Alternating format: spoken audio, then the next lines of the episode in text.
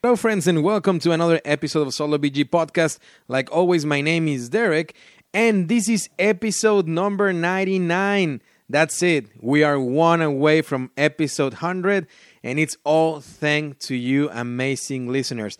For this episode, as you can read on the title, we have a very special one, of course, like always.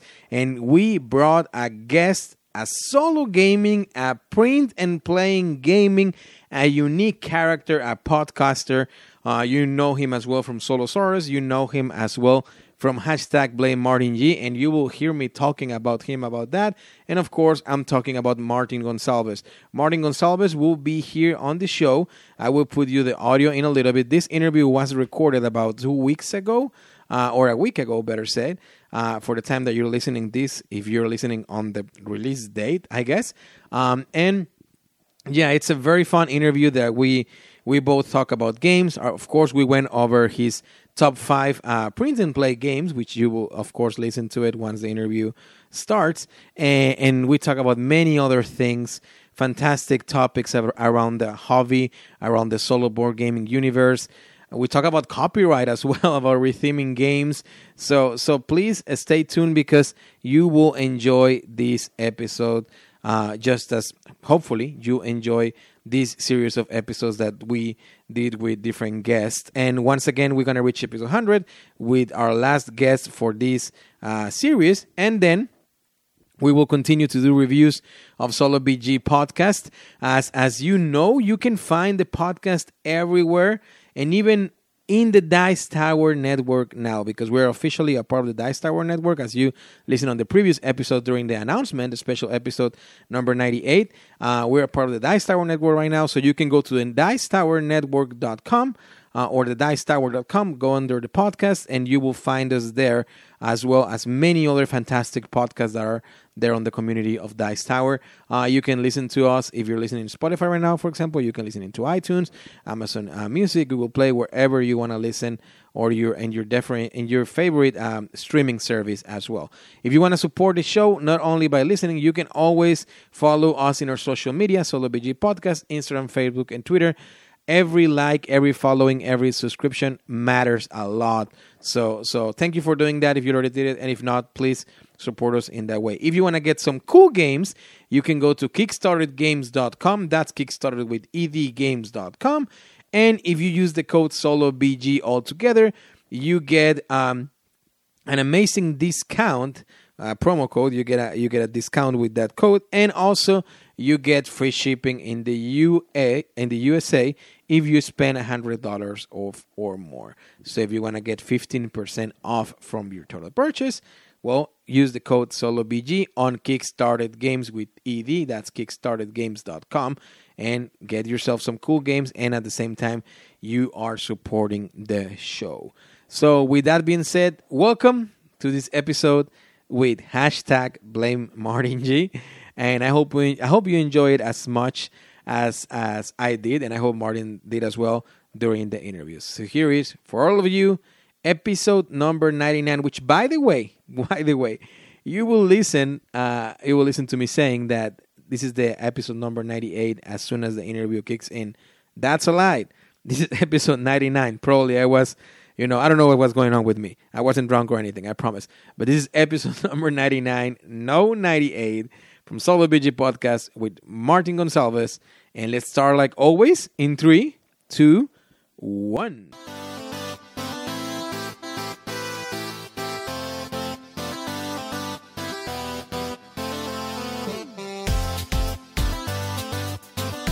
Welcome to Solo BG, your podcast for solo and cooperative board games. Here you will find everything you need to know about your favorite and most recent games art, rules, gameplays, and interviews. Here is your host, Derek Rodriguez.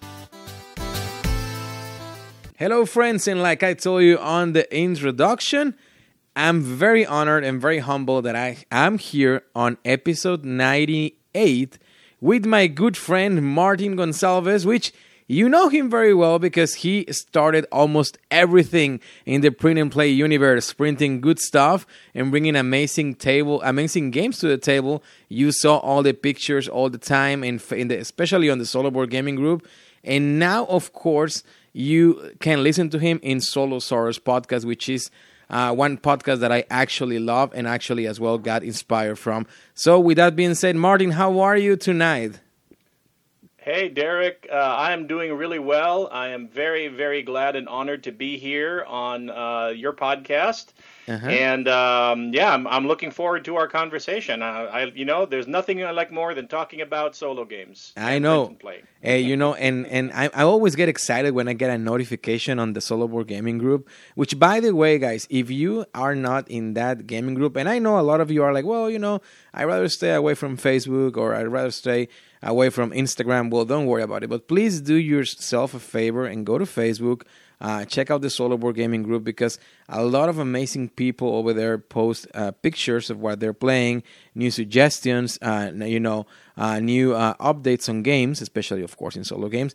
But also, you can see the con- the constant, very interesting uh, posts that Martin Martin usually I call him Martin because of my Spanish, but Martin usually uh, post post over there, uh, and he usually posting great pictures, and of course his big thing, like I mentioned before, is the print and play. And let's start, Martin. You know, let's start with the episode as as I've been doing with the previous guests. Uh, we go with our sure. your top five favorite games, but with you we will do something unique and interesting. We're gonna go over your print and plays. And then okay. we will have a bonus, which I will ask you at the end of the show. And of course, between those games, we're going to be talking about Kickstarters, talking about news, uh, talking about sure. you know um, your hobbies. How do you start in the hobby? Conventions, COVID, everything. This is a, a, field where we talk about games, but also we can talk about everything else or everything that surrounds the hobby. So, Martin, with that being right. said, let's start with your number five, my friend. Number five, and I want to clarify: Did you want to start with print and play games, or yeah. did you want to start with uh, solo games? No, let's oh, print and play. Let's start okay. with your with, with your with your strength. You know, the print and play, because I feel like I feel like uh, most yeah. of most of the most of your followers with they ha- there's a famous hashtag over there. We're gonna talk about it later on the on the episode. The hashtag blame Martin G. Uh, uh, so uh, people blame me. People yeah. like to blame me for uh, making them spend money. I know on games hey. or or or uh, or print and play materials and supplies. yeah, you know, it's like my, my wallet also already like hates you a lot, but you know, I but I but I but I like you a lot, so I don't care about whatever my wallet said. Martin, let's start with your number five print and play. Okay, great. So my number five print and play game is a game called Rack Patrol. Okay. This is a game that is um, it is a submarine war game okay. where you play. You, they put you in command of a U.S. Gato class submarine during World War II. And the amazing thing about this game is that it's basically a deck of cards, and you could totally play it in hand, just like uh, Palm Island, if you're familiar with that game. Yeah. Um, yeah. But it gives you an experience of a much bigger game, and it uses very clever mechanisms um, on the printed on the cards to be able to resolve uh, what is the result of your current action, uh, and also combat, and also um, you know whether you're detected by destroyers, by escorts, by you know if you get a depth charge, then if you get uh, if your submarine gets damaged. I mean it's it's all uh, controlled by a single deck of cards, about 60 cards or so. So I uh, discovered this uh, when, when, I was deeply doing research on different print and play games, and mm-hmm. um, it's, d- designed by a gentleman named Jeffrey Greer. And uh, the amazing thing about it is that each game, once you're familiar with the rules, takes about 10 to 15 minutes to play, and then you could actually uh, play it over and over again to simulate uh, different patrols uh, and you start in 1942 in World War II, and then you could go through 1943, 44. You could actually simulate your own campaign for your submarine. Nice. So it's kind of like, uh, yeah. So uh, there's a lot of gameplay in that uh, game called Rack Patrol. And the reason why it's called Rack Patrol is because um, if you are in the Navy, the the bunk where you sleep is called a rack. So this gentleman, Jeffrey Greer, designed the game to for people to be able to actually play it while they were lying down in their rack uh, when they were resting if they weren't on duty. Uh, because he's a, you know, the gentleman is a he, he served uh, in the in the armed forces. So um, yeah, Rack Patrol, and um, it, I, it, you know, after the show, I can send you the uh, the link, and then if you you know if you want to link it in the show notes or something like that. But that, uh, and it's a very simple print and play build. Like I said, only about 60 cards. Now, of course, I say only because yeah. I've been doing this for a number of years, and uh, I for me, making cards is already almost a um, routine, like a science. I've mm-hmm. developed my, I've, I've, settled on my preferred technique. Um, but of course, I realize for people who are new to print and play, that might be a lot. You know, some people might. But and I apologize no, if you can no, hear no, my dogs barking in the, the background. The doggy, the doggy, yeah. Yeah, we've got four dogs here. But anyway, that's my number five game, Rack Patrol, by designed by Jeffrey Greer. Now we will post the link uh, on the on the notes of the podcast on the episode. I'm sorry. In that way, you can check it out. You can try to download it there. And now I'm wondering if this uh, if this game is also available in the Board Game Geek. I'm assuming the files, or you're not. You're... Yeah, um, yeah. Rack Patrol does have a Board Game Geek entry but it is not available in uh, uh, for sale as a physical copy. It is currently only available exclusively as a print and play, and play. Uh, downloadable from the website of the designer. Okay, okay. So there you go. You have two ways of finding the game: either by looking at it on the designer webpage or Board Game Geek, or you can also check on this, uh, you know, on the footnotes of this episode. Now, Martin, now that we're gonna go into another subject, I want to know how did you start in the hobby? I want to know what was your origins in the hobby? How did you start it? And correct yeah. me if I'm wrong, but I believe you started with mostly print and plays, right? And then, and then Actually, otherwise, or tell the story. Yeah, yeah, yeah. So. Um, I actually got into the hobby, more modern tabletop games, pretty late. Um, mm-hmm. I started in the fall of 2017. And the one who got me into it was actually my oldest son.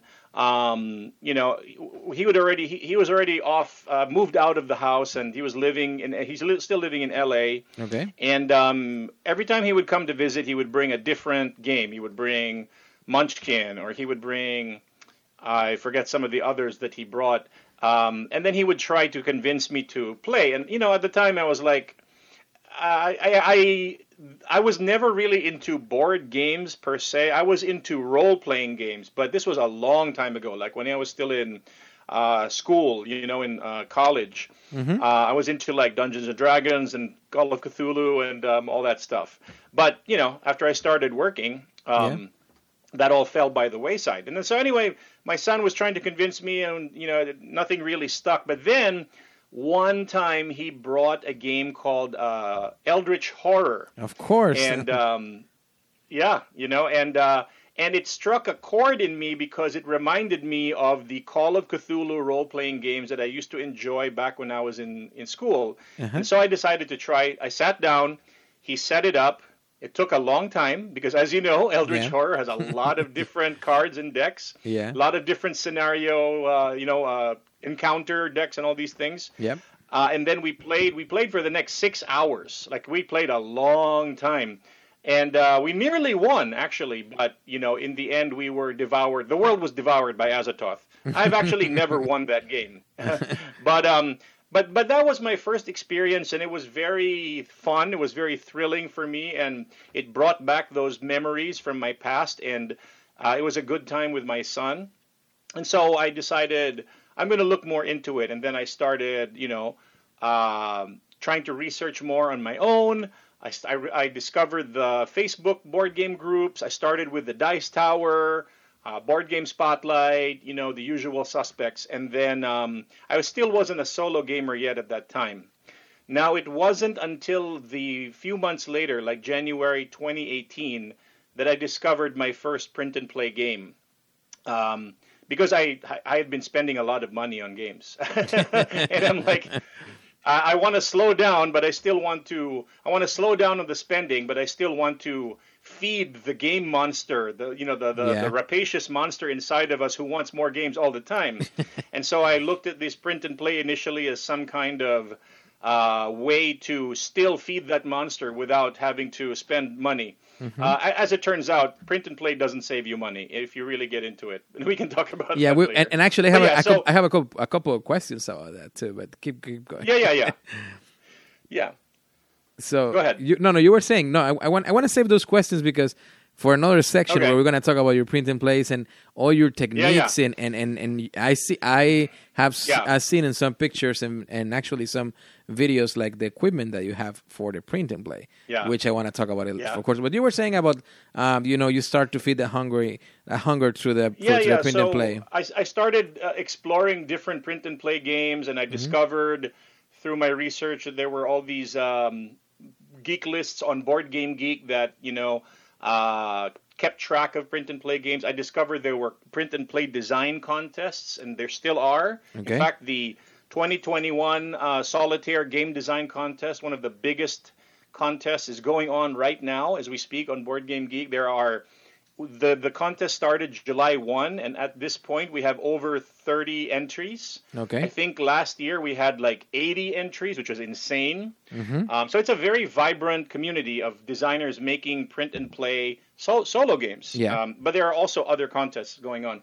And so I just, it was a huge uh, rabbit hole and I dove in and I started exploring and, you know, learning ways to make things and different, trying different techniques, failing horribly.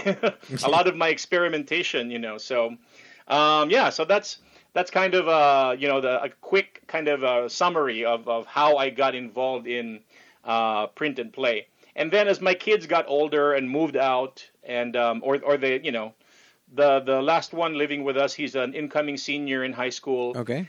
He, he doesn't really have time to uh, play games with his old man. He's more interested with his girlfriend. Sure, you know, sure, so sure. stuff like that. So Yeah. so um, so by necessity, I, I evolved into a solo gamer because, you know, if I don't play solo, then I'm not going to play at all, and, and I want to play. So Yeah. you know, I, I kind of learned to adjust my expectations that way. Now, before we jump into number four, I have a couple of questions for you.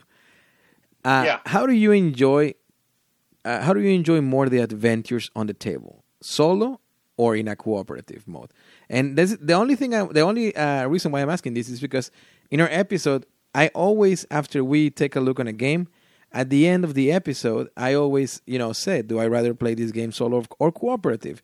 And my, of course, my response will be depending on the game, right? If if the game has some risk of alpha player, or if the game feels better as a solo, or if it's more immersive as a solo, more immersive cooperative, etc., etc. Uh, in in your opinion, I mean, just you know, give it a, as a glance. Do you Yeah. enjoy the adventures on cooperative slash solo games? Do you enjoy them more solo, or do you tend to like it more cooperatively? Yeah, that's a great question. Um, in general, I am a gamer who doesn't really like uh, confrontation. I don't like. Uh, I, I guess the term is uh, I'm more of a Care Bear type. Sure. um, and uh, there are people like there are gamers who complain and they say, "Oh, you know that game uh, is more like multiplayer solitaire," and then they don't like it because it doesn't have interaction. Uh, for me, I'm the type who I I don't really like interaction. I prefer the multiplayer solitaire.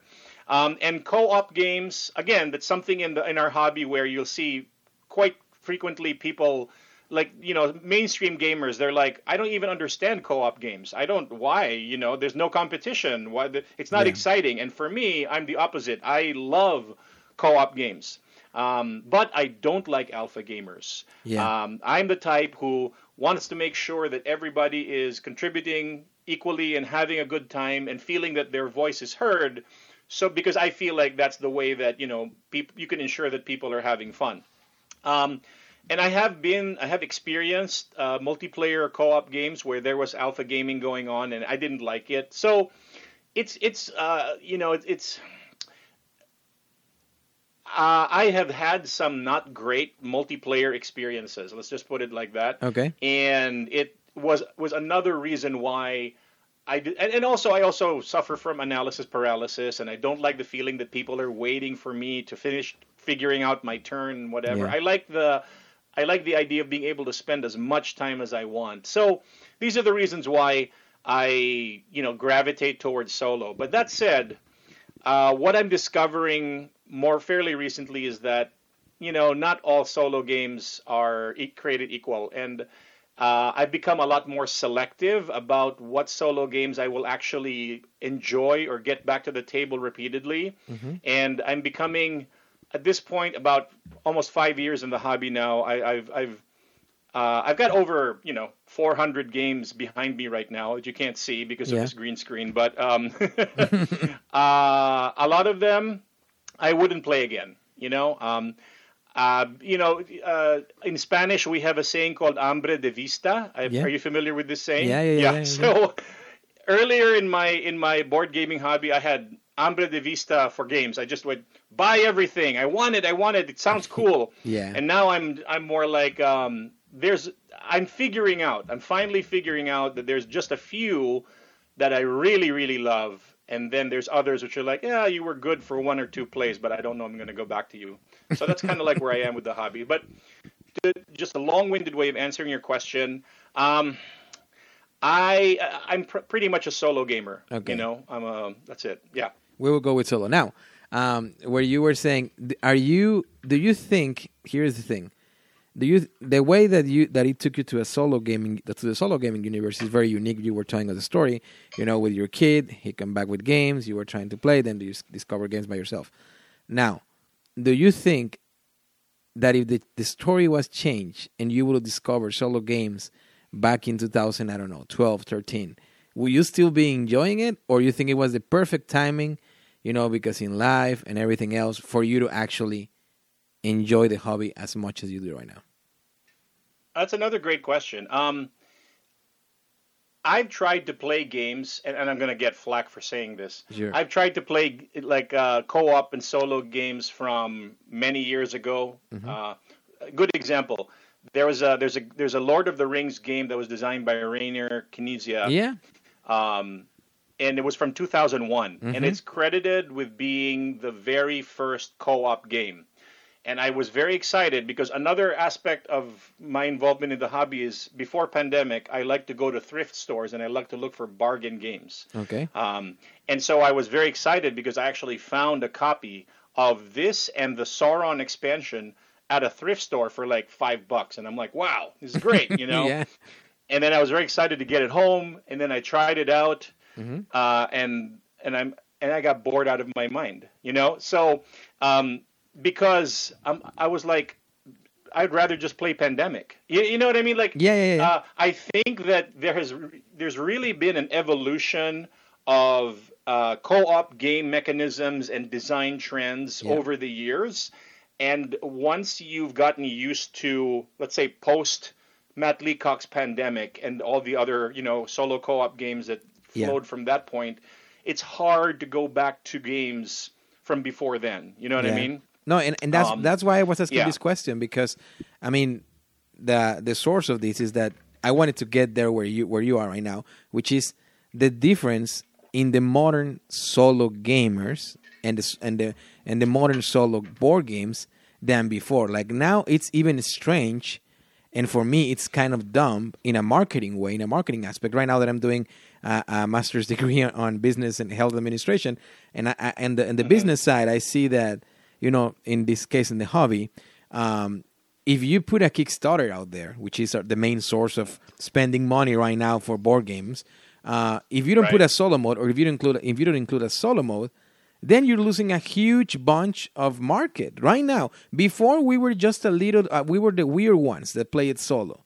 I Yeah. feel like like even a, even before I don't know if COVID actually helped or even but I would dare to say like even before that I started the hobby in 2016 playing uh, X-wing the miniature game and no not too long after that I started to play solo and I definitely witnessed that conversion of gamers from being once again the weird ones back in 2016 17 and then you can start you start to see on the 18 like how the niche started to grow and grow and expand expand expand and now there's a lot a lot of us which is great a lot of us that are there, you know, always looking for the new games and and checking pictures and new designs. And now you even have like some masterminds behind it, like like when people when solo gamers when we see a David Turczi game on Kickstarter, we tend to be like, yeah, I, I know that I don't know anything about the game, but I know it's kind of like a guarantee that it will have a great solo mode. Even Right. if David doesn't play solo, like he was telling me on the last interview, which it was weird for me, he was saying like I don't play solo at all,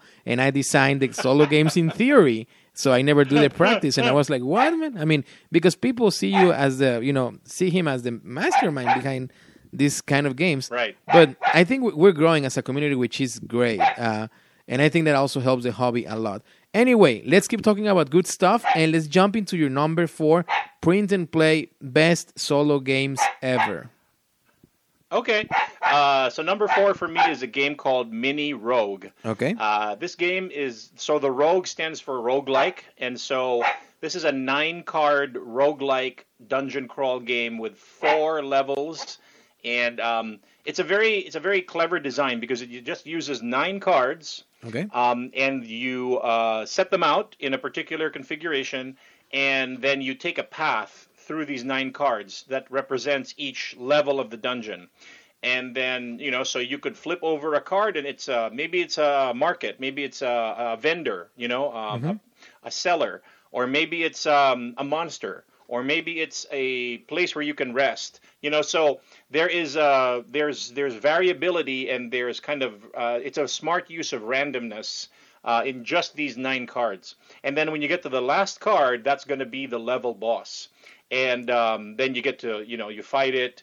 Uh, you have some, you know, weapons. You have, you know, as you might expect, you've got the spells. You've got, um, uh, you can heal yourself and these types of things. So it's a very basic uh, dungeon crawl.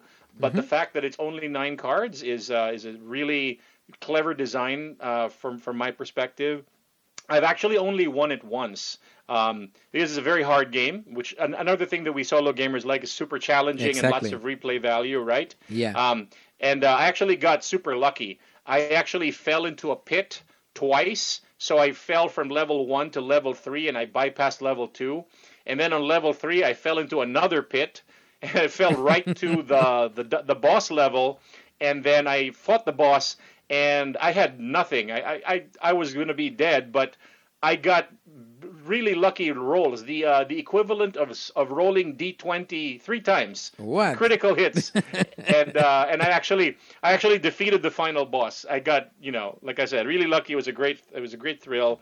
I never played it again after that because um, I don't want to spoil my record. but yeah, But that's so that, that's So, yeah. You, you were the king Yeah, of the king Rogue, the yeah. king of the pit, I, I guess. But um, you know, one of the really great um, advantages of print and play games is that you can really get surprised and amazed with how the depth of the experience that you can get from somebody who figures out I'm going to just how, how do you make a really satisfying dungeon crawl experience in just nine cards? And these are some of the things that I, I don't think you could see, you know, in a Kickstarter. Uh, you know, in most Kickstarters with hundreds of cards and miniatures and whatever, and you know, branching campaigns and whatever. Yeah. So yeah, I that's the some some of the things that I like about it. So that was Mini Rogue. And I'm sorry I can't recall the name of the designer right now. Mini Rogue. Anyway, uh, now do you know where, where the people can find the files? Once again, I know if you're if you're able, you're gonna send me Yes. the links and we'll put it there. But Yes. besides the the footnotes on the podcast, uh, do you know if they can find the files on, on the BGG or or if you just, or if they just Yes. Google it, probably they will be able to find it. It is on BGG. I- every every print and play game that I'm going to mention in this show is on BGG. There you go. There you have it. Now, the, with the mechanics that you were mentioning, it reminds me. Now, this is not a solo game. I know there's a solo mode, fun mode, which also there's some fun modes that you know sometimes are very, very well developed and very well done. It reminds me of Res Arcana. You know, where I don't know if you have played Res Arcana or not uh, by Tom Lehmann. Uh, but anyway, you also have like just like a very a small uh, deck of cards uh, that you're gonna you know basically draft during the game, and then you're gonna end it up just with like I remember I think it's like a deck of ten cards, and that's it for the whole game. And you're doing like an angel burn, b- building mechanic with that. But it's always very clever when games, as you're mentioning in this case, use just a few components and they can still develop a mechanic uh, that brings immersiveness to the game, replayability, you know, that uh, attracts us to keep playing. Now, going to another subject, we were talking about, uh, you know, the amount of games that you own. Now, for me, Martin, I'm a very audiovisual uh, gamer.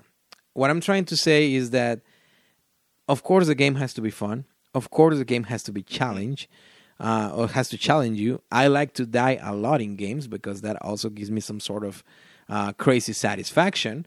Uh, but um, you know, I'm a very audiovisual person. When when I play my games, and we will talk about this, one of my rituals are like to play the soundtrack of whatever type of game I'm playing. For example, Nemesis. I just I just got my Kickstarter, and I'm like, for me right now, Nemesis is the number one game ever, ever. I don't have any any doubt of saying it. Nemesis is my number one at this moment of game. But for example, I play the Alien soundtrack, uh, you know, behind on, on my game room, uh, and and I just let myself go. I dim the lights a little bit, and and you know, create that immersive experience. Where I'm going with this is that we were talking about space. You were all, you said that you own more than 400 games. I think I'm around the same numbers, and honestly, I don't know where to store the games because I don't have any space at all anymore. Like I, Same, no I problem. yeah, I have a lot of games that are for, are for sale on the Indianapolis Board Gaming Group because that's where I live, and it's easier for me to deliver those games locally. Um, but anyway, uh, with that being said, going back to the the convenience of printing and play that you save space, of course. Second, you save money, which is good. Uh, third one, if you want to take another advantage, will be, I guess, that you start to handcrafting something because you're printing, you're scissoring, you're cutting, which is the part that I don't enjoy as much. But what about people that we are very uh, visual, like I said, audio-visual attracted to a game, and we like the components, the minis, and all the stuff, cards. Yeah. How how can we mitigate that aspect with the print and play? And with that being said, can you tell us about the equipment that you were going to talk? Because I know that if I Yeah. at least I would assume that if you want to have a nice print and play, that it will look awesome and it will develop the art and it will bring all that that it was intentional on the game. If it was uh, produ- uh, produced like properly, you have to have equipment. Yeah. You have to have good equipment. You have to have a nice printer. You have to probably a nice cutter, uh, neoprene Yeah. printer, 3D printer. I don't know what hell. Like, tell me about your your your supplies, Yeah. your te- your equipment, and and the rec- Yeah. and the recommendation for uh, somebody that is very audio visual needed. Yeah, yeah, yeah. So great question, right? Um, so uh, a lot of folks who aren't into print and play, uh, they might have that idea, right? That Sure. Well, if I make the game myself, uh, or if it's a print and play copy, it's not going to be as visually appealing, not as satisfying in hand. Not you know the table presence is- isn't going to be as good. Um, and and uh, so what what I say in response to that is the nice thing about print and play is you, uh, the crafter, you have control, 100% control over what materials you're going to use and what, um, you know, what what tools you're going to use, what techniques you're going to use, and um, so I would argue that. Uh, you, you, the crafter, actually have more control. Uh, I'll give you an example. Um, there's a game that was released recently that I'm enjoying called uh, Terraforming Mars Ares Expedition. I don't know if you've had a Yeah, chance yeah. to play it yet. It's actually on sale on Target, and it's been a lot of, you know, people talking about Yeah. it. Like, why is it in Target? The same with uh, Yeah. Fireball Island, which I don't know. I don't know if that one c- can be played solo. But I just pulled the trigger recently because everybody was like, "It's thirty dollars, the Kickstarter version on Target. Get it right now." And I got it. I don't. I know it's an old game. It's from Restoration Games. Yeah. I don't know anything about the game, but I was like, fear of missing out. Let me buy it right now. so I was able to. I, I saw it also at my local Target, but I was able to resist getting Fireball Island. But I was very excited to pick up the retail version of um, Ares Expedition. okay. And my understanding, because there's on on BGG, there's a there's a side by side comparison of uh, here's the retail version component and here's the Kickstarter version component, and by and large, it's pretty much on par. On par. The biggest difference is that the retail version has very thin player boards made out of cardstock, and it's floppy and it's It's just you know very cheap, cheap. It feels cheap. Yeah. Whereas the Kickstarter version, uh, you have dual layer player boards with the insets, you know, the cutouts, so that Yeah. when you put the cube in there, there's a there's a there's a tunnel, for, there's a, channel for it, you know. So, um, and so I was very dissatisfied with the floppy, uh, very thin player boards in my retail copy of Ares Expedition. Okay. But I happen I happen to have a Cricut um, cutting machine, and I know how to use it now. It took a couple of years to figure it out, and I was able to make my own dual layer player board. Um, so I don't need to have foam, fear of missing out of the Kickstarter version with the the nice dual layer player boards because I manufactured my own. Now that said. Um, you, as the crafter, have to be willing to put in the time and the work and the um, you know just research to be able to get like you say the the proper equipment and the proper knowl- supplies and also the knowledge of the techniques to be able to do something like this. Um, like i say i've been in the print and play you know kind of hobby since early 2018 so about three plus years now and um, so you know i've developed I, I like i said earlier i've experimented with so many different tools and techniques and whatever that uh, at this point, if I see a new print and play game and I say I'm going to make it, I can pretty much make it no matter what. Um, But that but that's because of the all of the experience. You know what I mean? And so I I don't want like folks who are listening who are just starting in the print and play to get intimidated or to think that you need to get to you know an elite an elite level. You can always start just start small. You know there's many many print and play games that are just 9 cards 18 cards. Great to practice on get your feet wet and then you slowly start to work your way up to bigger and bigger and more ambitious builds. You know what i mean? Yeah. um, just to quickly answer so you need you need to have some good you need a good cutting uh, i use a fiskars uh, SureCut uh, paper trimmer to cut all of my cards, which are laminated. So the the technique that I use is I laminate my print and play cards. I print with an HP OfficeJet Pro 9018 printer that I got from Costco for about 199 um, and I have the HP I- Instant Ink subscription. So my print, my ink isn't. Uh, I'm not spending a fortune on ink. Um, and uh, I laminate, and then I cut my cards out using a paper trimmer. And um, I can send you links to all of this stuff, and I can also send you links to tutorial videos I have on YouTube that kind of show my method. that would be nice, yeah, um, and that way we can post, uh, post it as well in the footnotes of the episode. Yeah. Yeah. Um, let's see. Um, to be able to make tokens. So the other thing about things we take now, for now, granted. now we're going we- very immersive. Now we're going in the very immersive way. So, so the funny thing is, if you are a regular board gamer and you are punching out your game and you're punching out your sheets of tokens, right? Yeah. And in general, the tokens are the most ignored part, the most taken for granted part of a game. You know, they mm-hmm. sit there, you use them, you move them around on the table, whatever. But think about it from a print and play standpoint. How are you actually going to make a circle token? I have no idea. with, if you don't have right so you need idea. you need a some type of circle punch or some type of arch punch or whatever so so these are all things that um, making tokens is actually a more advanced skill of print and play um, and these are things that you have to be in the hobby a little while and you have to like learn and and try things out you know obviously it's a very deep topic i could keep talking about it but i will you know put a pause right there because i don't want to take too much time now, quick question. It seems like, and just uh, tell me, I guess yes or no.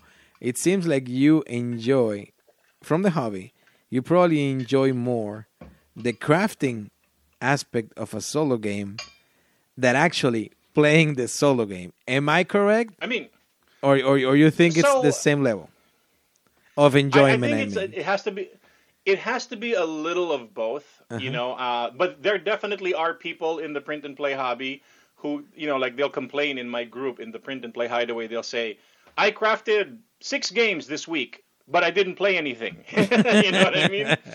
Um, and and uh, you know, uh, so definitely there's there's a there's a it's a dual hobby, right? And I, I think of it as because you can enjoy and really get satisfaction out of building something yourself with your own two hands. Yeah. And it's handcrafted. And like I said earlier, the feeling like you controlled all of the like how it comes out. You you know, if you want it to be really thick, add another layer of cardboard in there. You know, so so there, there there's a lot of things that, that about the hobby that can really satisfy you just from the crafting element. Yeah. And then from the playing element, I, I, I tell people sometimes there's no other better feeling of satisfaction than playing a game with your family, say, and the you know few times that I actually get a chance to play with my family, and they're playing it, and then they have no idea that it's print and play.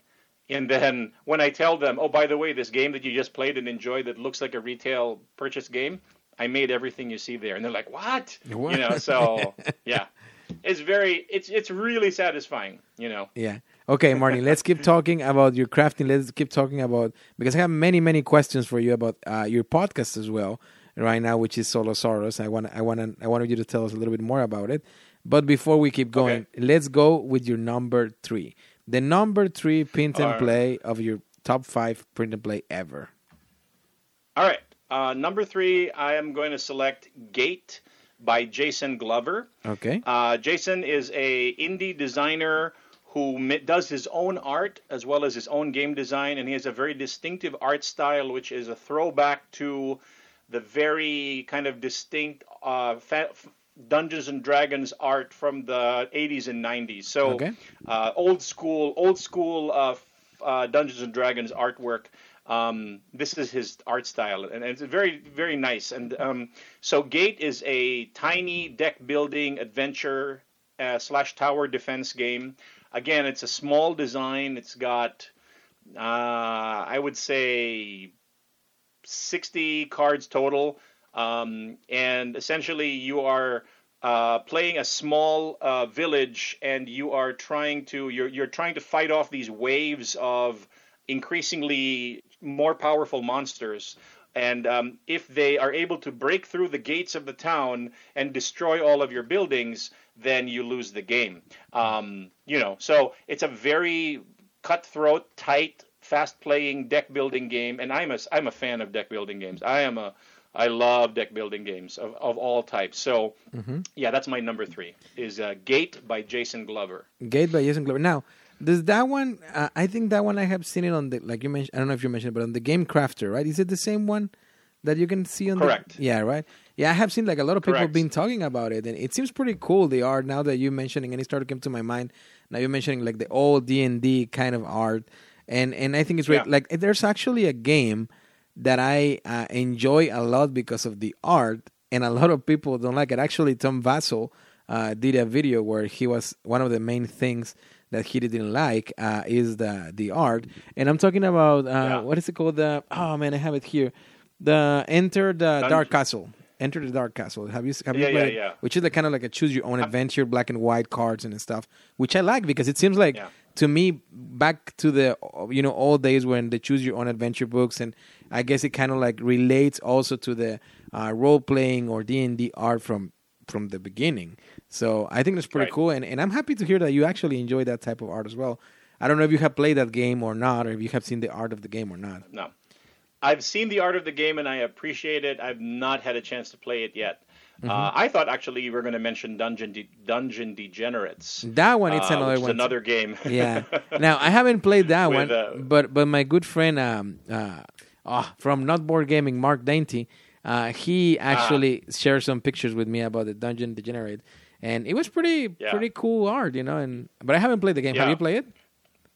I've not played it, but uh, it's it's very polarizing. People either love the art or hate it. Yeah. There's no in between. I know, I know.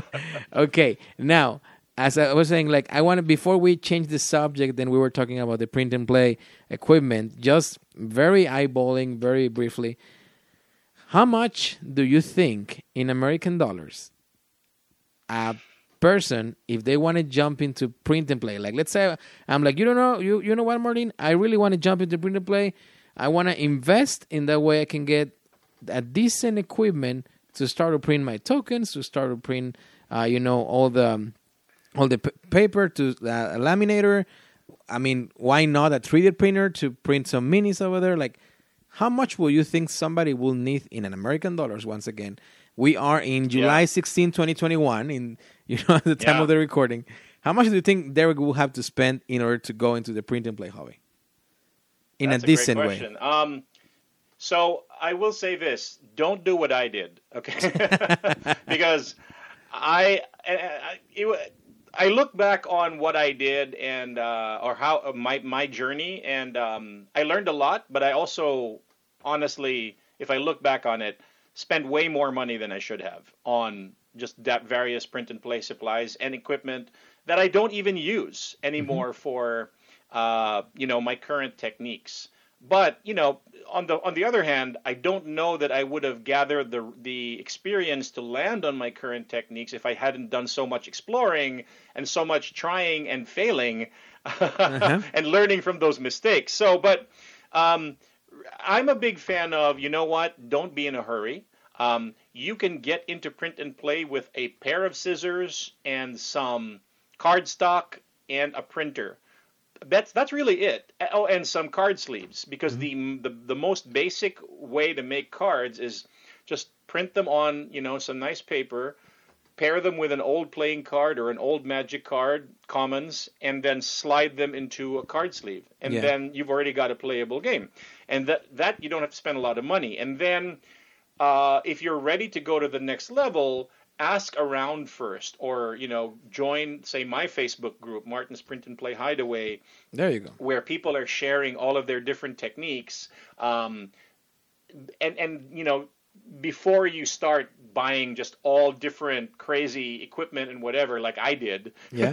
that I said a lot of this stuff is just sitting here gathering dust because um, the more that you do, the more that you craft, the more that you kind of just specialize in these are the techniques that really work, are the best bang for buck, and then I don't have to do those other techniques anymore. Yeah. Um, and I think that there's so there's really no substitute for just taking it slow, trying, you know, and, and then building gradually on top of the previous thing. So in terms of money, I've spent a lot of money um, over over the years. And like I say, don't do what I did. You can start small, like I say, with just a pair of scissors, a printer. Um, you can even get an Eco Tank if you want to save on ink, or do what I do, the HP Instant Ink subscription, and um, uh, maybe spend like $25, $30 on a nice paper trimmer uh, to start if you want to get a jump start there. If you want to get into making tokens, maybe spend um, 20 bucks, 20, 25 bucks on a nice uh, uh, circle punch. Um, and then that's a, that's already a pretty good, um, you know, starting set Yeah. for, uh, for, for getting into it. Now, now that we're gonna change the subject, I want to know more about Solosaurus because, Okay. uh, like I was mentioning, I uh, you know Solosaurus has been on air even before 2018, which uh, I remember that's when Yeah. I started my uh, my podcast with Solo BG podcast, right? Uh, and I remember going to work, which I work in a hospital. Um, you know, I used to start for for to look for a solo board gaming podcast, and I found Solosaurus, and I actually started to enjoy it because, uh, you know, uh, Brandon voice, and I remember I'm I really apologize, I'm very bad with names, but the other person that was on the show as well, um, yeah. Carter. Carter, yeah, they had a very smooth uh, type of voice, and it, their, their conversations were very smooth and actually very relaxing. But at the same time, hey, it was about the hobby, and they used to talk about games and what did they like about the game and so on and so forth. Like most, you know, Yeah. a lot of podcasts over there, they do the same. But then suddenly, there was an episode when they say like, you know what, we're done with the podcast, and we're Yeah. handing the podcast over. And then, of course, the podcast took like a whole, in my opinion, right, a whole turn in a positive way. Not, I'm not saying that which one was better or or or or, or something like that. Yeah. I'm saying that it just it feels different. Suddenly, you have this energy on it that you know is changing the things in a good way, uh, in a different way, and and now hashtag blame Martin G is there. So I want to know how how do you start in the podcast, and also after after you finish Yeah. telling us that, I want to know also of the origins of hashtag blame Martin G because it, it, at, at some point it was trending topic. it was a trending topic Yeah. almost in Twitter. So I want to know about Yeah. it too. Yeah.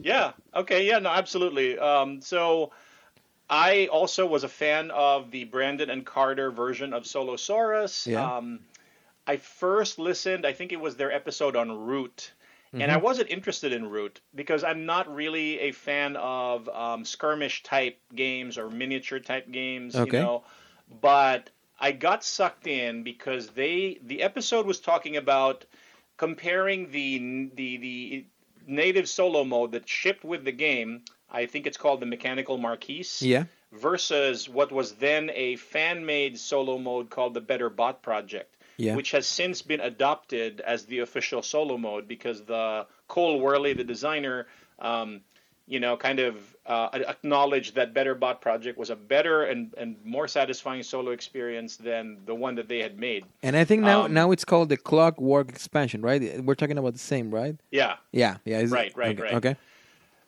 But I learned all of that from listening to Brandon and Carter and listening to Solo Solosaurus and just the the um, incredible amount of deep research that they had done into the subject and I'm like wow I you know because I've heard I've listened to a lot of other podcasts in the game I won't mention but you know it's just basically just people without any research just kind of talking off the top of their heads and then laughing at in jokes and whatever and that may be fine for for a lot of people but for me like I wanted more Sure. and so when I first listened to Solosaurus, I'm like, whoa, these people really know their stuff, and they go deep.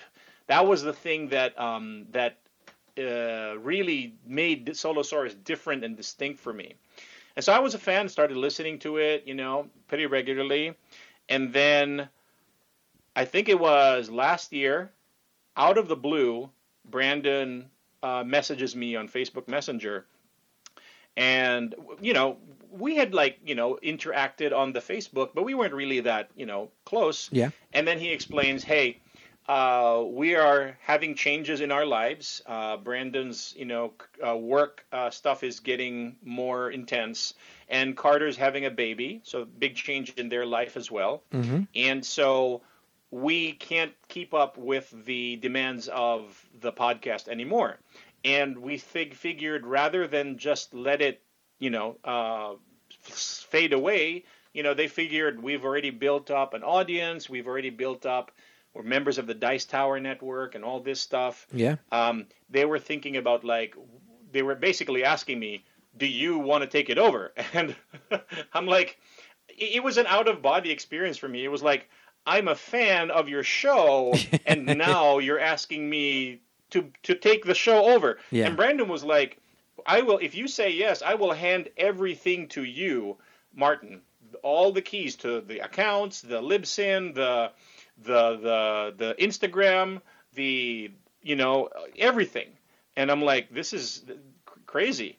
Yeah. And I'm like, yes, I'm so honored. And and so once we said yes, and the other thing was completely independent of Solosaurus and, and what Brandon and I were talking about, I had been talking to Michael Eckenfels, who was somebody again that I had met through the um, Sure. the, the Facebook groups, and we had been kicking around the idea of making our own solo podcast for about a year, Mhm. but we could never really land on what was going to be our, our unique concept, our hook, or whatever. Mhm. So when I I got this offer from Brandon, I turn around to Michael and I say, "You'll never guess what just happened," and and I laid it out to Michael, "Hey, they're handing this to us on a silver platter, and Brandon is giving us complete freedom to do it with it as w- we want. Like he said, you don't have to maintain anything that Carter and I started. Like Yeah. this, this is now going to be your show, and you can do it as you will. And so Michael and I, you know, long story short, we took it over. We had a period of two shows. Uh, I think they were episodes 68 and 69, where uh, in one, uh, I uh, partnered with Brandon and we reviewed um, Arkham Horror, the card game. Mhm. And then the following episode, all four of us, so the, the two original hosts and then the two upstart Yeah. new hosts got together and we did a Mage Knight um, review. Uh, so that was like an epic, epic Mage Knight review, where three of us didn't really like it, and only Brandon came out saying it was one of my favorite games of all time. So So you're telling me that you don't like Mage Knight?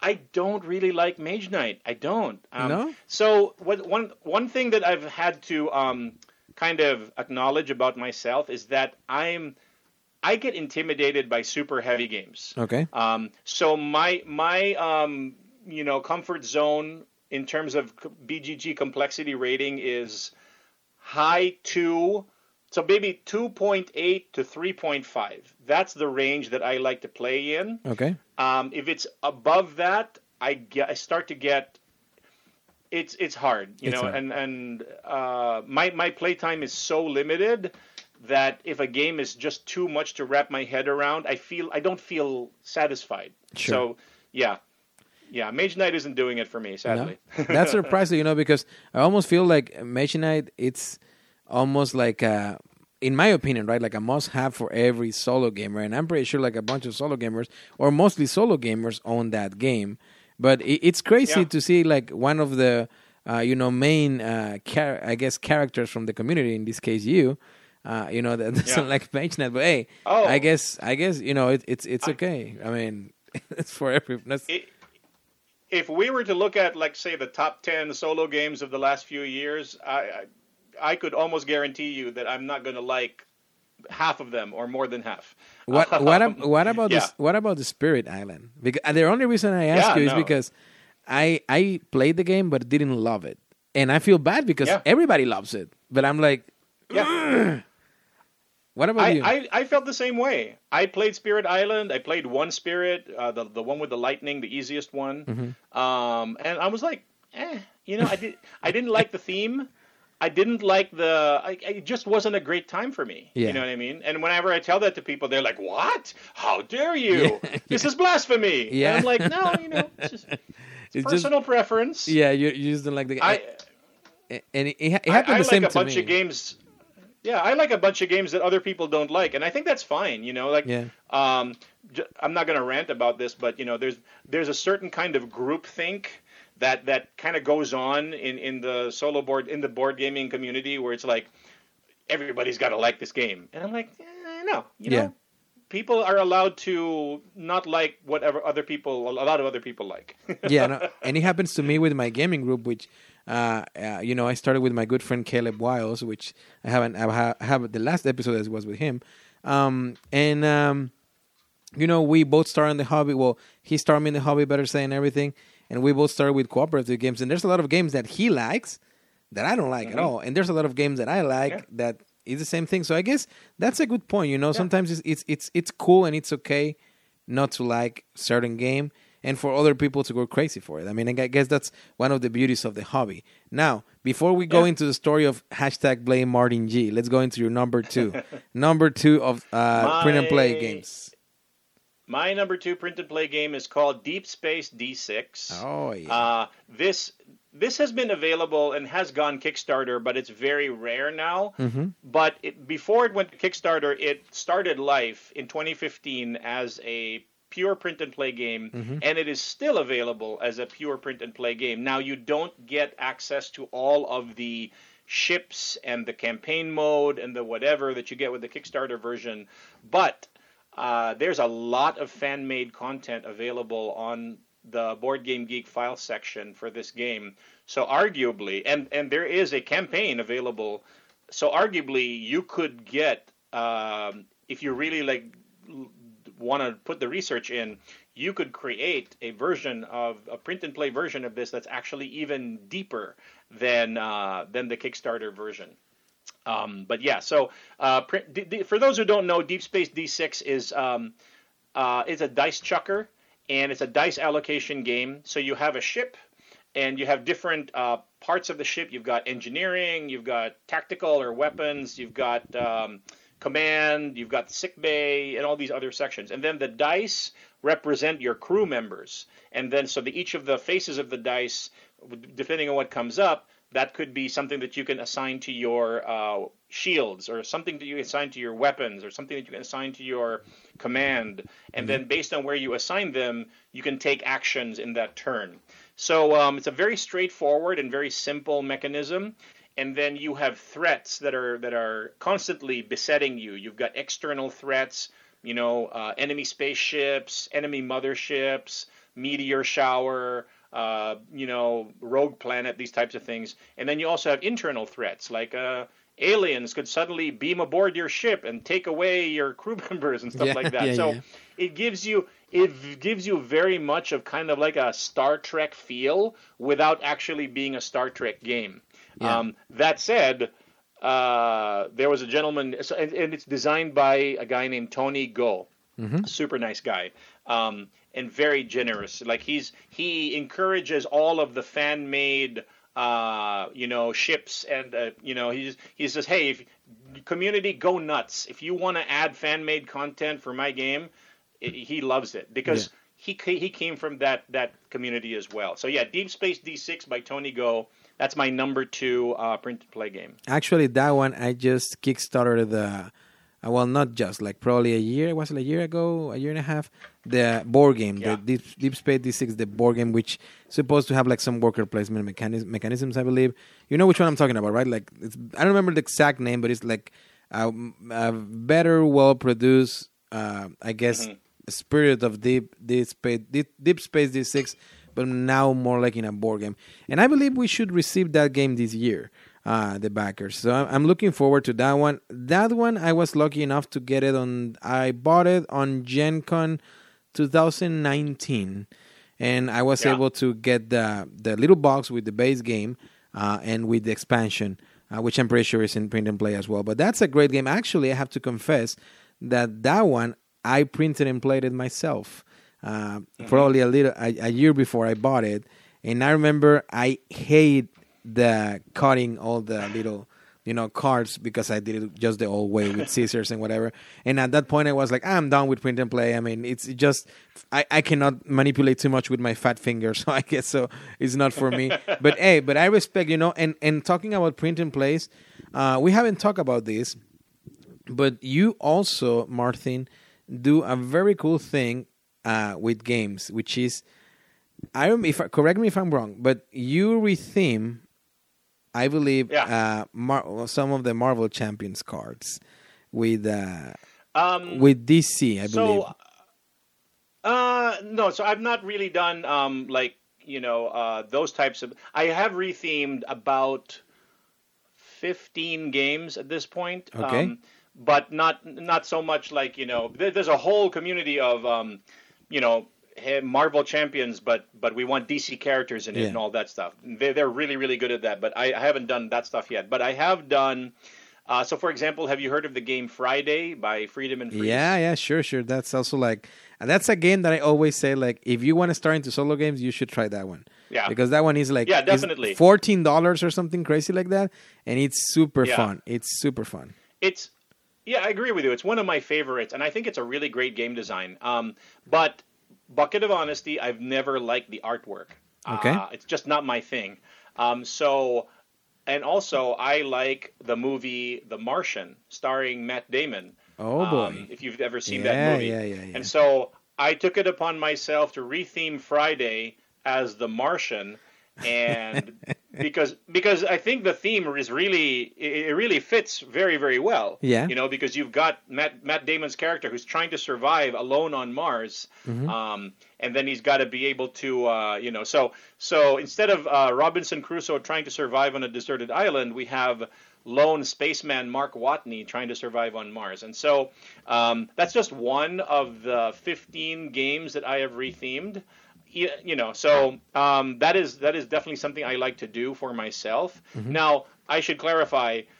I don't sell these and I don't distribute. If I don't own the graphics, yeah, uh, the artwork, then uh, I just don't think it's cool to just make a retheme and then re- release it. So, as much as possible, I try to get the permission of the original game designer, and if it's a published game, the publisher. Yeah. And I want to get their consent to make a free print and play version.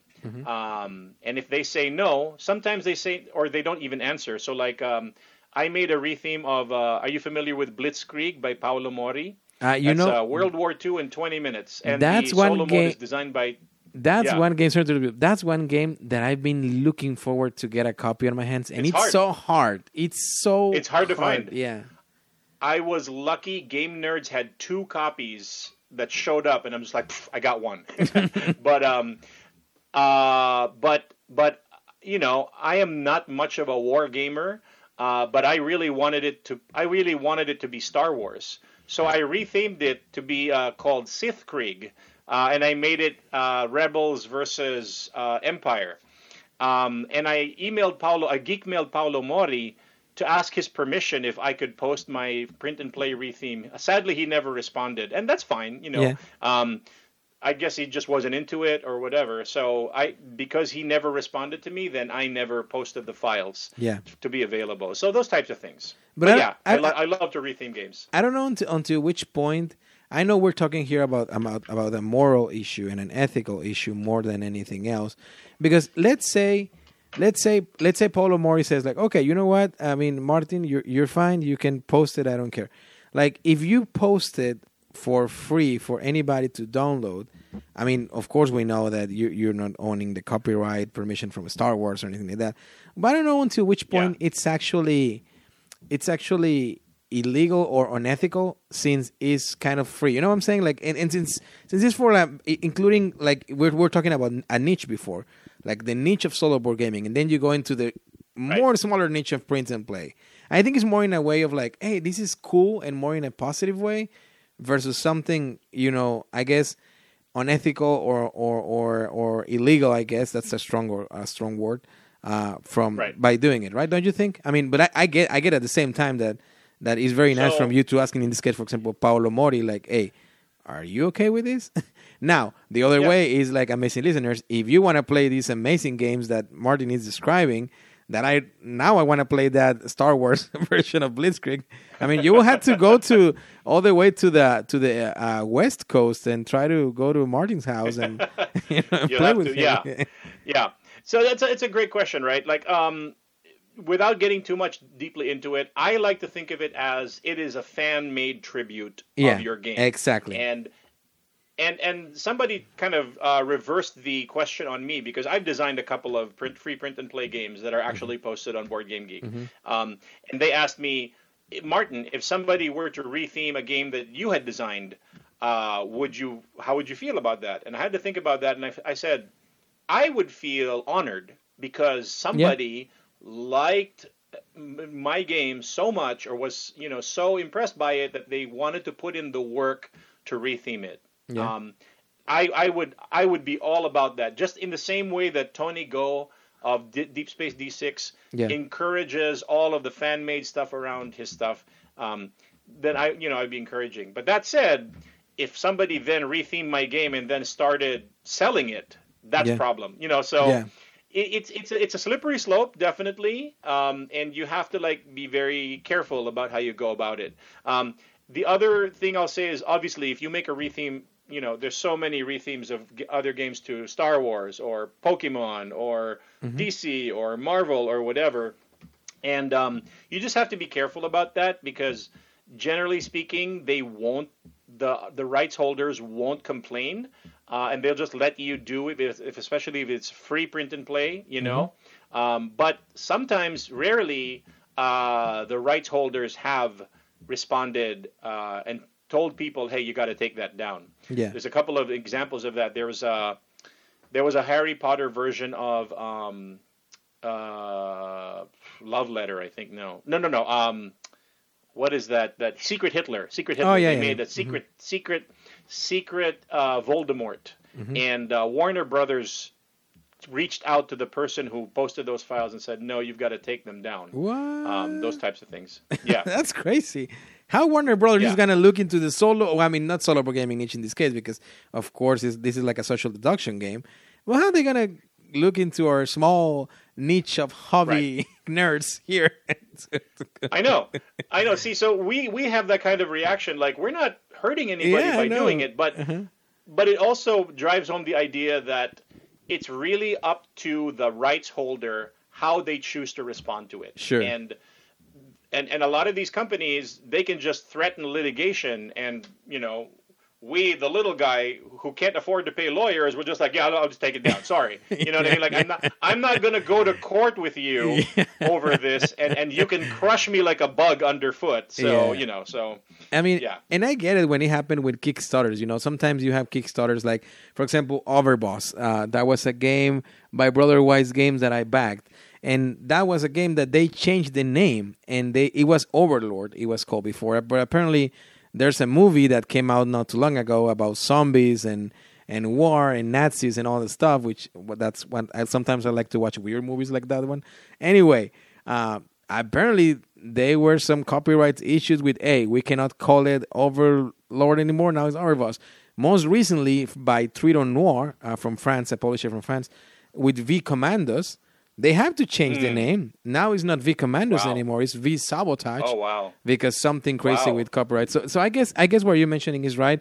But come on, Martin. I mean, we're we're we're the we're the print and play solo board gamers, you know, niche that Yeah. we- we're not trying to harm anybody. It's crazy. Anyway, number one, Yeah. Martin. Number one, the best Yes. one, the best print and play ever. All The right. one that you invest your passion, your love, your dedication printing, and most importantly, Yep. every time you play is like, man, this is a blast. I want to put the home theater behind me, crank it all up, and let myself immerse, let myself lose. You're like, wife, I'm not available for five hours at least because I'm gonna be lost in this fantastic universe. What is your number Yep. one print and play? I have it. It's perfect. Uh, my number one print and play game is a game called Agent Decker. Okay. And this is a game that came out, is designed by Manuel Correa. Manuel Correa. It came okay. out in 20, 2015. Mhm. Was the first time that he uh, he submitted it for the the solitaire print and play game design contest on Board Game Geek, and he came in second. Okay. Um, basically, this is a solitaire deck building game, and the theme is what really first attracted me to the game because you play. It's basically Metal Gear Solid, Oh, but nice, in nice, nice. card. It's it's card form. So Okay. you're a you're an agent, and you're trying to do a covert uh, infiltration of this base, and you have a line of various obstacles that you have to either. You have two options. You could knock it out, uh, if you knock it out, um, basically you flip it over and it doesn't uh, raise your alert level. Um, or you could um, acquire it and it becomes an addition to your deck. Now, this is only a 54 card deck builder, so it's very, very tight. And it's also mission based. So each mission, you, there's a certain um, l- uh, goal that you have to achieve okay. um, and you have to be able to do that with the uh, with the cards that you have. Okay. So it's a very tense game. It's really well designed, and I have made so many fan made things for this game. I made uh, two versions of a of a player aid for it. I've made two different versions of a play mat for it. You know, uh, tournament size play mat, 24 by 14. Um, there's there's different. I- I've I've made multiple versions of the print and play because there was an original art version, and then there was a uh, version made. Uh, with nicer art by uh, Pavel Niziolek, um, Okay. because Manuel then went on after Agent Decker. He kind of tweaked the formula for the game called Super Hot, which Okay. I don't know if you're familiar with it, but that's a deck building game, but it's based on that uh, video game where it's kind of like bullet time. You know what I mean? Okay. Yeah. Yeah. Um, but the artist of uh, Super Hot also d- enhanced the artwork for the original Agent Decker game. Um, and then they had a Kickstarter for Blight Chronicles Agent Decker, which was supposed to be the kind of ultimate, you know, Agent Decker ultimate version. And I, that was the first Kickstarter that I ever backed. And sadly, it was very delayed, and it took a year and a half for me to finally get my copy. And the other sad thing is that, and I don't know if you've experienced this, where you back a, a Kickstarter, it takes so long to get to you that you, as a gamer, you've evolved, and you're no longer interested in the thing that you originally yeah. backed. You know yeah. what I mean? Yeah. Yeah. Yeah. Yeah, so that's that's what happened there. And also, uh, sadly, it just was not a very. Even though I love almost all deck building games, they added so many extra mechanisms um, that it became a more more of a, a chore to play, and even just like you know, so it, it just became like too much. They added too much, too many ingredients into the pot. And one of the beautiful things about Agent Decker is how straightforward and how just you know tight it is. So Yeah. um, anyway, yeah, my number one print and play game, Agent Decker. Agent if you Decker. like solitaire deck building games, that is that is an amazing game. Okay. Now, now that we finished with your number one, I want really quick. Don't worry about reviews or anything like that or, or description. Really quick, I want to. I wanted to know the top your top three games ever that are not print and play. With that being said, it could be a Kickstarter. That's it a could hard be one. it could be Eldritch Horror, which I also love. You like those kinds of games. Just tell me right now the ones that you think you would take to a desert island. Those three, Yeah. you know, uh, Kickstarters or retail Yeah. that you will take there and that you will love to death. Ooh, that's hard, man. Okay, these are. It's hard because Eldritch Horror for many years was in my top five, but Mm-hmm. Nowadays I feel like I don't have the time to play it anymore because every time I put it on the table, it takes hours and hours. But you play, will, and you will have ha- you will time. have time because you will be like you know by yourself on an island. So don't, time is not an issue right. anymore, my friend. All right, here we go. Uh, my top three. I have to say, Lost Ruins of Arnak, which just came out last year, Fantastic is my number game. three. Fantastic game. It's, great. It's, great. really great.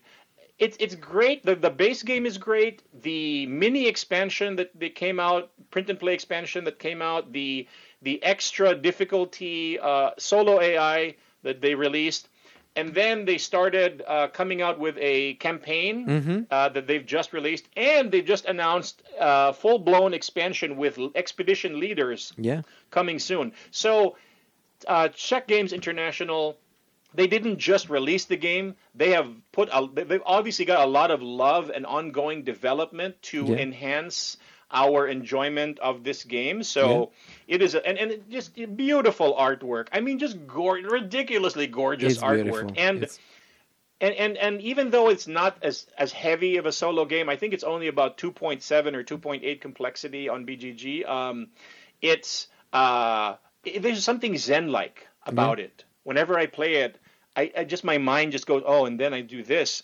But if I if I do if I convert this, then I can do this extra thing. Yeah. And just that like those little like micro things that just you start out and you're like maybe I can only do three or four things, and then all of a sudden, you, without even realizing it, you got to make 12 things. You know what I mean? Like, Yeah. just that, so satisfying. So that's my number three. Number two. Number two uh, is a game called, and uh, it's, it, so this is called Obsession by Dan Hallagan. Yeah. Uh, I don't know if you're familiar with it, but A if little bit. ever you wanted, if ever you wanted a, a board game version of Downton Abbey, and I love the show Downton Abbey. Okay. Um, this is it. It is based in uh, Victorian England, and you get to play. You get to uh, run a house, a great manor in, in Victorian England, and you are making improvements on your estate, on your sp- you're holding events, sporting events, or uh, you know, like you're hosting uh, breakfast parties or whatever, and you are managing your house staff, your butler, your under butler, your lady's maid, your valet. Um, it is a just a labor of love as an indie game design uh, from a from a small boutique game company, and um, it is one of the most super thematic uh, games I have ever played. Obsession is my number two solo Okay. game. I can't. I'm obsessed with it. and then my number one is a game called Darwin's Journey, which actually hasn't been hasn't. It's a kick. It, it went on Kickstarter. It hasn't fulfilled yet. Okay. Um, this is designed by the duo of uh, Simone Luciani Yeah. and Nestor Man- Mangone. Mhm. Um, and it is, if you like worker placement games where, you know, it's kind of like Lost Ruins Arnak of uh, Arnak, but taken to 11. Because every practically every move you make on your turn unlocks another move. And then you get into these crazy combos of just move after move after move after move. And then you get to score massive amounts of points on every turn. And there's i- i- you know like you know point salad games where there's like 10 different ways to score Yeah. this one is more like it feels like there's 50 different ways to score and Yeah. so I, you know what? I I just love it. I made an, my own. I, I, while I'm waiting for my pledge to arrive, I made my own print and play version of, Of it. Of course. just so that I can enjoy this game. Of course. Yeah. so yeah. So no, Darwin's Journey is my current number one um, uh, solo game. I guess Yeah. the, the nice thing of being Martin G is that uh, if you if you back a Kickstarter, you don't have to wait like a whole year. You You pro- you probably are the ones that you get you get the pledge with the files access, and that way you can print it, you can play it, and Yeah. then when you get the Kickstarter, well, you can decide at that point should I open it. Or should I just keep it in shrink and sell it? And you know, right now because that's the best time to that's the best time to sell when people start to get their their back their their uh, you know their Yeah. Kickstarters because But the, all the backers that didn't went a- into it is like they wanted. It's a beautiful game too. Like the components are look amazing. So that's one thing that you know. Even my print and play copy, no matter how much work I put into it, it's not going to match the the the beauty of a well designed and well made you know uh, game. So, So, so that's that. Yeah. lastly, Martin, the last question, the million dollar question for the show, which I hope this will be the first of many, many, many episodes that you and I we will do. And I know this was right. this was a, a top five, uh, you know, kind of mechanic justice. We're reaching episode number hundred, and I wanted to have you on this episode just before we reach because I was trying to focus in solo board gamers specifically, especially on this last uh, set of episodes. And number 100, of course, is going to be with another uh, great celebrity around the solo board gaming universe.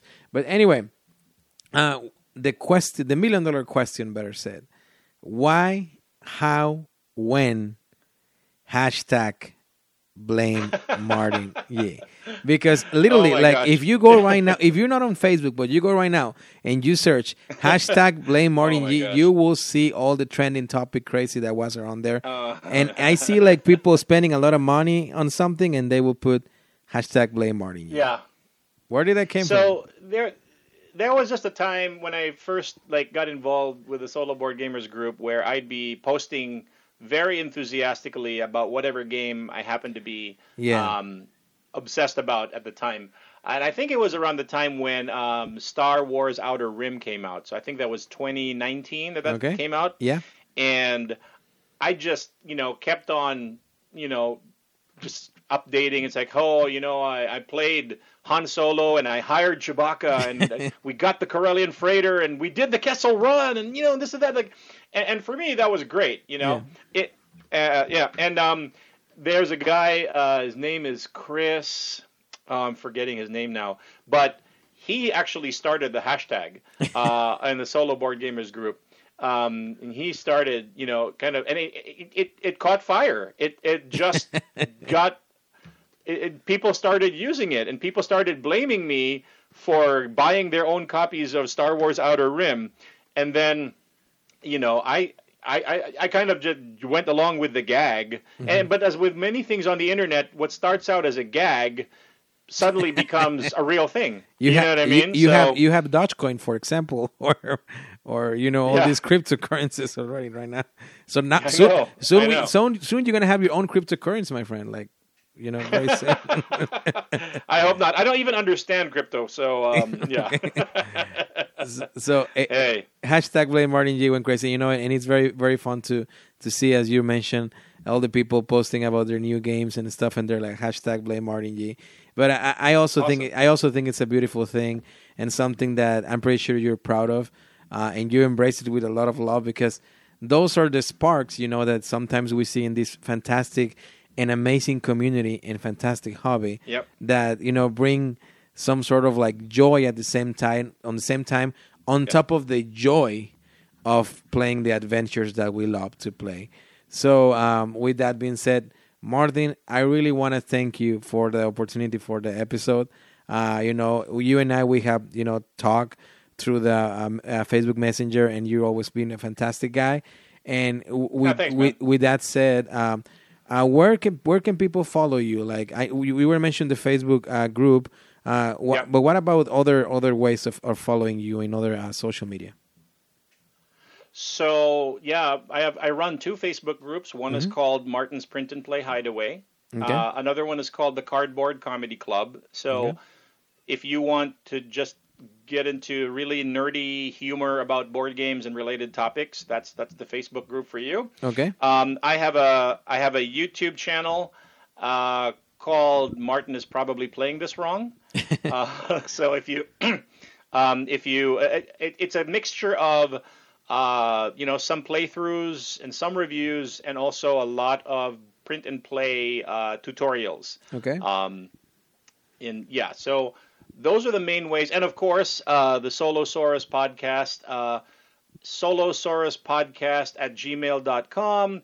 On Instagram, we are at Solosaurus podcast, uh, and we have a Facebook group. So just search for Solosaurus on Facebook, and you'll find us. Um, yeah, so those are kind of like the all the different you know, if, it, it, it, sometimes it feels like a, a hydra, an eight-headed, Yeah, a, yeah, yeah. a seven-headed hydra. so many different uh, things that we're doing. all the ways that you can reach out to Martin. Once again, Martin, uh, thanks a lot. Once again, I hope this is the first of many, many adventures that you and I we're going to share. Are you are you going to any convention this year? Are you coming to Gen Con or Origins or something like that? I really enjoyed Origins 2019, which was my first one. Obviously, we couldn't do 2020. Um, I would I would love it if I could make uh, Origins this year. I've never been to Gen Con. I hear that like Gen Con's like bigger and like Yeah. less personal. Uh, so I, I don't know if I'm going to do that. But yeah, I might. If if anything, I might go to Origins. Well, hopefully we will see each other there and have, you know, a couple of, of, of dice rolls and a couple of drinks. Why not? Uh, Martin, Sounds any, great. a- any any last words with, before we say goodbye? I just want to say sincere thank you. I have had a real great time uh, just chatting with you, and I am, you know, I too look forward to uh, more opportunities to hang out with you and talk about my favorite topics: solo games and print and play. Sounds fantastic. So there you go, friends. There you have it. Martin G in Solo BG podcast. And you know, like always, many ways that you can support the show. Following us on our social media, Solo BG podcast, Instagram, Facebook, and Twitter. And like always, remember, for victory. Go tell your friends.